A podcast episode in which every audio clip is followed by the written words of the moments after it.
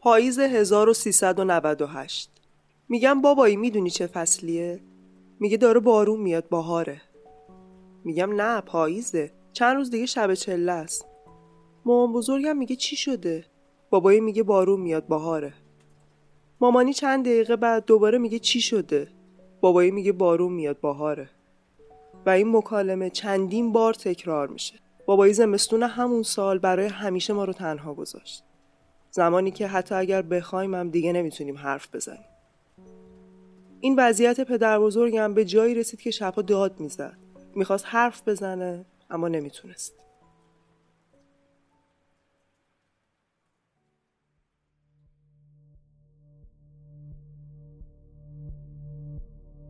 CBO. Mono. Oh. Monkey. Cool. Mono. CBO.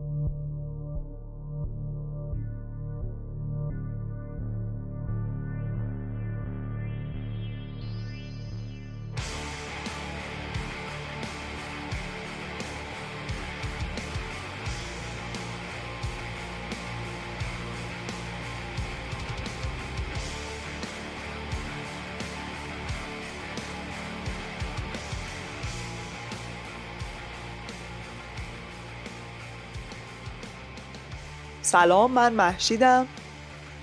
و من مهدیه. صدای ما را از رادیو گیبون میشنوید.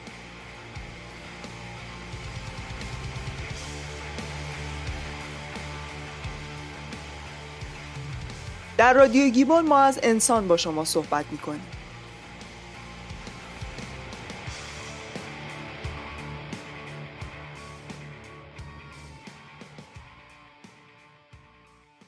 هر فصل از گیبون به یک مسئله انسانی اختصاص داره فصل اول زبان شناسی زوال عقل دمانس یا خردسودگی اصطلاح زوال عقل خیلی گسترده است. دمانس به تأثیر تعدادی از بیماری های متفاوت که همه اونها به زوال توانایی های عقلی می‌رسه اشاره می‌کنه. از بین رفتن بافت مغز به زوال عقل منجر میشه. شناخته شده ترین دمانس بیماری آلزایمره. تو شروع این بیماری بیماران اختلال واژه یابی رو تجربه می‌کنن. وقتی کسی شروع به صحبت می‌کنه اصلا متوجه نمیشیم که فرایند پنهان در خروج اسواد، واژه ها و جملات چجوریه. انقدر حرف زدن برای ما عادیه که تبدیل شدن افکارمون به نمود معنایی کار ساده‌ای به نظر می‌رسه. حتی اصلا به این موضوع به شدت پیچیده و البته جذاب هم فکر نمی کنیم. ولی وقتی که قراره به کشور خارجی سفر کنیم یا زمانی که قرار یه فیلم خارجی ببینیم متوجه میشیم که درک زبان چقدر پیچیده و مهمه. توانایی انتقال معنای مورد نظر توی ذهن به دیگران هم به اندازه درک اون چیزی که اونها میگن پیچیده، جذاب و مهمه. اولین کار برای درک زبان و حرفهای دیگران استفاده از گوشه. ضعف شنوایی یا کم شنوایی نواقصی که با بالا رفتن سن احتمال وقوعش بیشتر میشه. با بالا رفتن سن جرم بیشتری تو کانال گوش شکل می‌گیره و روی شنوایی اثرات منفی می‌ذاره.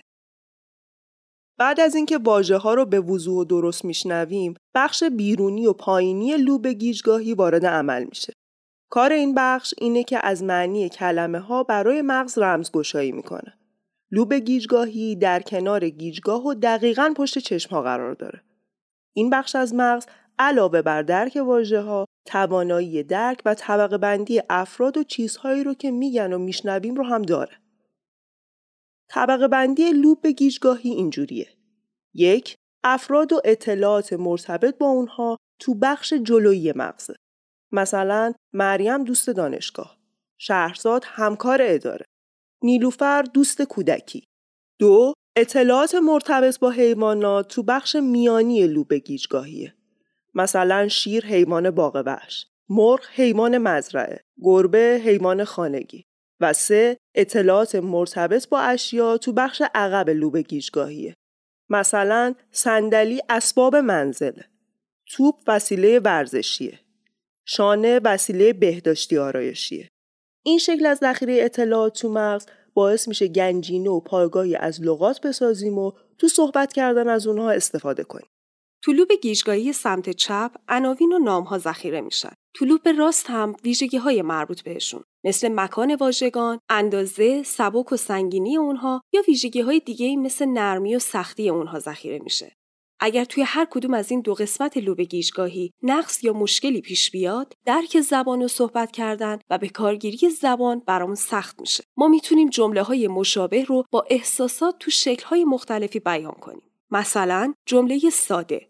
او به فروشگاه رفت. جمله پرسشی. او به فروشگاه رفت. جمله تعجبی. او به فروشگاه رفت. این سه جمله از اجزای مشابهی ساخته شدن اما شکل‌های متفاوتی دارند ایجاد تغییر تو معنی جملات مشابه به کمک لوب گیجگاهی سمت راست مقدوره. این بخش از مغز افراد و اشیا رو می‌شناسه اما به جای اینکه بفهمه اونها چه کسایی هستن یا چه چیزهایی هستن احساسی رو درک می‌کنه که دربارشون داریم. مثلا با دیدن یک فرد یا شی بررسی می‌کنه که آیا ما اونو دوست داریم، دربارش کنجکاویم یا به نظرمون آزاردهنده میاد. ضمن اینکه همونطور که گفتیم ویژگی های افراد و اشیا هم تو این قسمت از مغز شناسایی میشه. همونطور که قبلتر گفتیم لوب گیجگاهی سمت چپ مغز وظیفه ذخیره واجه های مربوط به اشیا و افراد داره و لوب سمت راست هم ویژگی ها و کیفیت اشیا و افرادی که تو خاطر هستن رو به خوبی تو خودش ذخیره می‌کنه. پس مشخصه که با آسیب دیدن لوب های گیجگاهی مغز بر اثر زوال عقل امکان دسترسی به این اطلاعات از بین میره. بنابراین فرد نه تنها تو یادآوری اسم افراد و اشیا دچار مشکل میشه بلکه درک ویژگی های اونا یعنی ماهیت، کیفیت و کاربردشون هم براش ممکن نیست. امکان وقوع این مشکلات تو تمام سطوح ابتلا به زوال عقل وجود داره. ولی تو مراحل میانی و نهایی بیماری رایج تره.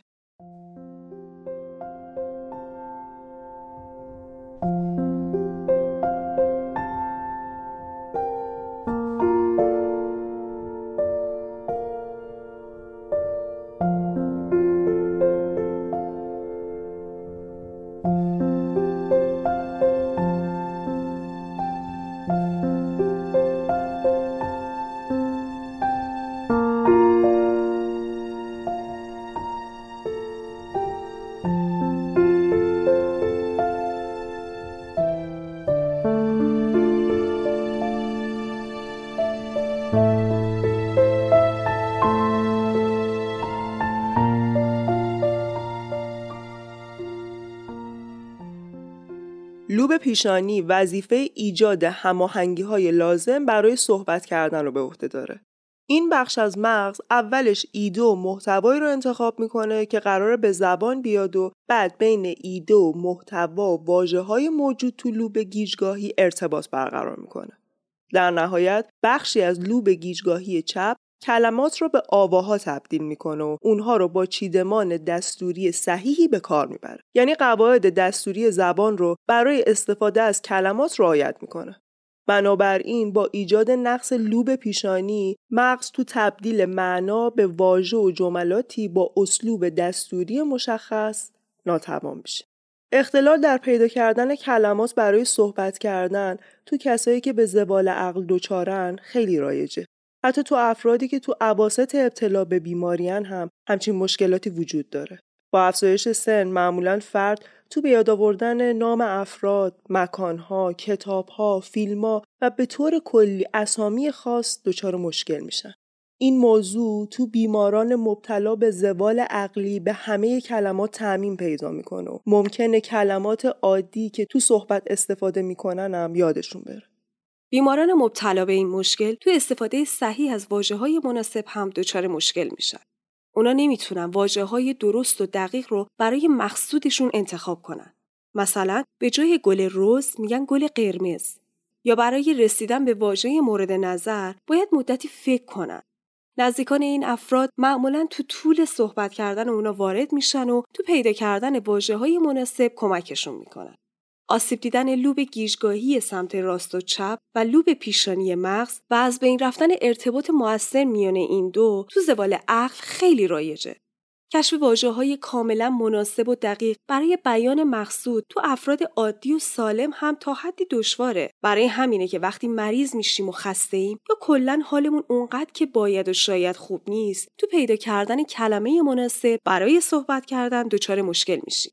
حالا فکر کنید این فراموشی و سخت بودن پیدا کردن کلمات برای بیماران مبتلا به زبال عقل چقدر سخت و دشواره. آیا دو زبانه بودن تأثیری تو روند فراموشی کلمات تو بیماری زبال عقل می‌ذاره؟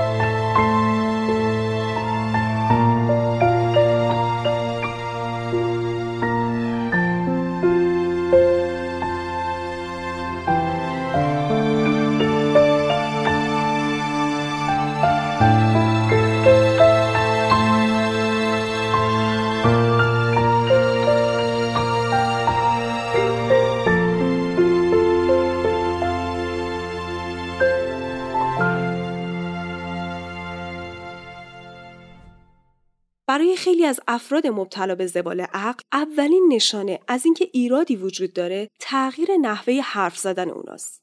ممکنه برای پیدا کردن کلمه تلاش کنن، حرف خودشون رو تکرار کنن و یا توپق بزنن و یا تو حرف زدن تردید داشته باشن.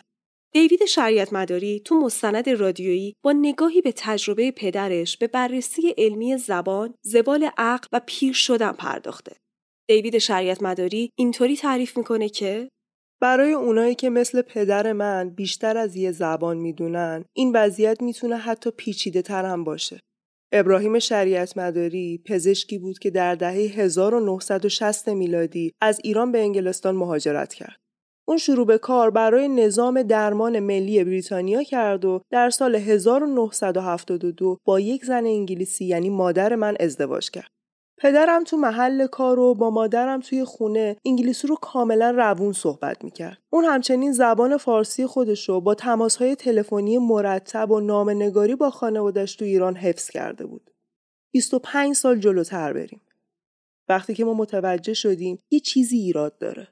خواهرم هلن ماجرا رو اینطوری میگه که همیشه به یاد میارم که جریان از وقتی شروع شد که من و مادرم همراهش به ایران رفته بودیم.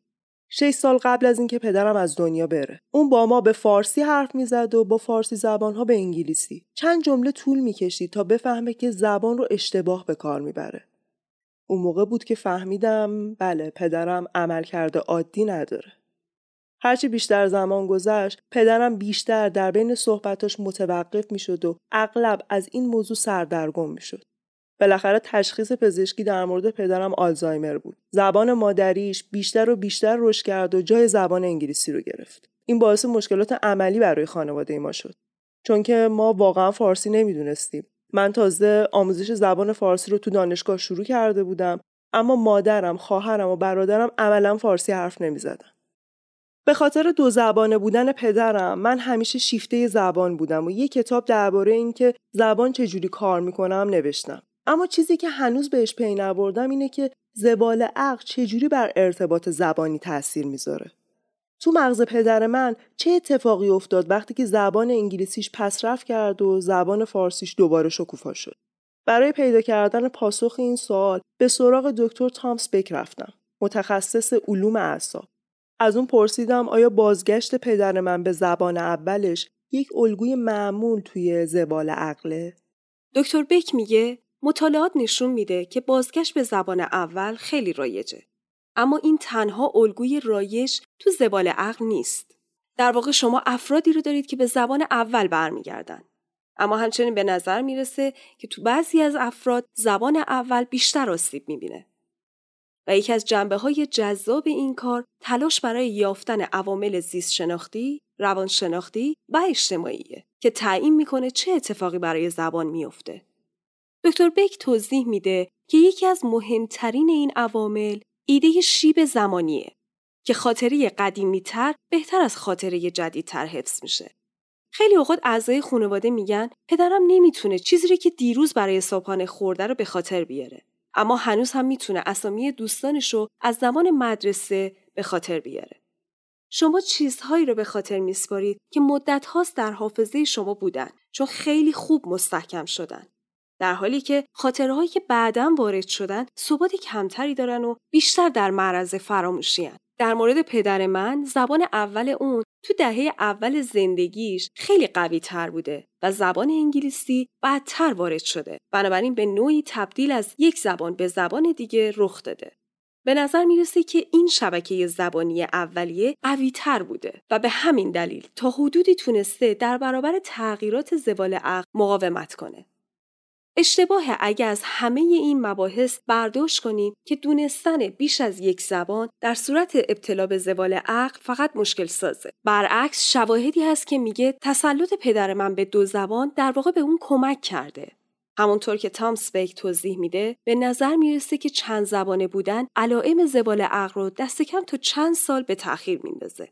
نتیجه های ما تو هیدرآباد در مرکز هندوستان نشون میده که افراد دو زبانه بیش از چهار سال دیرتر از تک زبانه ها مبتلا به زوال عقل شدن. از نظر دکتر بک این حتی یک امر عادی برای مغز ماست که به بیش از یک زبان حرف بزنیم. اگر عمده تاریخ بشر رو نگاه کنیم بیشتر مردم چند زبانه بودن. تک زبانه بودن یک پدیده نسبتا متأخره. پس از این نقطه نظر مسئله این نیست که چند زبانه بودن مزیته. بیشتر اینه که تک زبانه بودن عامل خطره. زبال عقل همیشه یک بیماری بیرحمه. به طور ویژه این موضوع نامنصفانه بود که پدر شعر دوست من که انقدر از بکار بردن زبان لذت می برد آخر عمرش از اون محروم شد. اما دلگرم کننده است که بدونیم دو زبانه بودن اون به ما فرصت گذروندن سالهای هوشیاری بیشتری رو همراه با اون داد. جالبه که بدونیم دونستن بیش از یک زبان می‌تونه به مغز ما کمک کنه که مدت طولانی تری سالم بمونیم.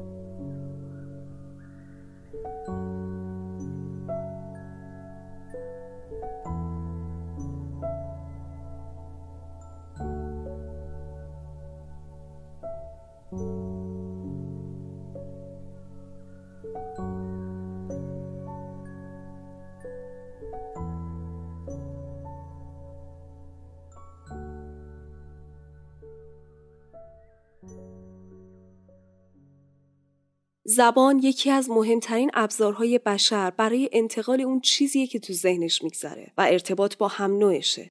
تحقیقات نشون میده که ارتباطی بین زبان و سلامت عقلی وجود داره. تو سالمندی زبال عقل یکی از مشکلات شایعیه که ممکنه باعث فراموشی، سردرگمی و کاهش توانایی تصمیم گیری بشه. با این حال استفاده از زبان به عنوان یکی از ابزارهایی که برای انتقال اطلاع در میون افراد استفاده میشه می‌تونه به حفظ سلامت عقلی کمک کنه. این آخرین قسمت از فصل اول گیبون بود. تو پایان فصل اول رادیو گیبون متوجه شدیم که توانایی صحبت کردن و ارتباط بین آدمها یکی از مهمترین عوامل موفقیت و پیشرفت ما تو زندگیمونه. ما سعی کردیم توی این ده قسمت از تاریخ پیدایش زبان صحبت کنیم و بررسی کنیم که این مهمترین تفاوت ما با بقیه موجودات توی جنبه های مختلف زندگی ما واقعا چه تأثیری گذاشته.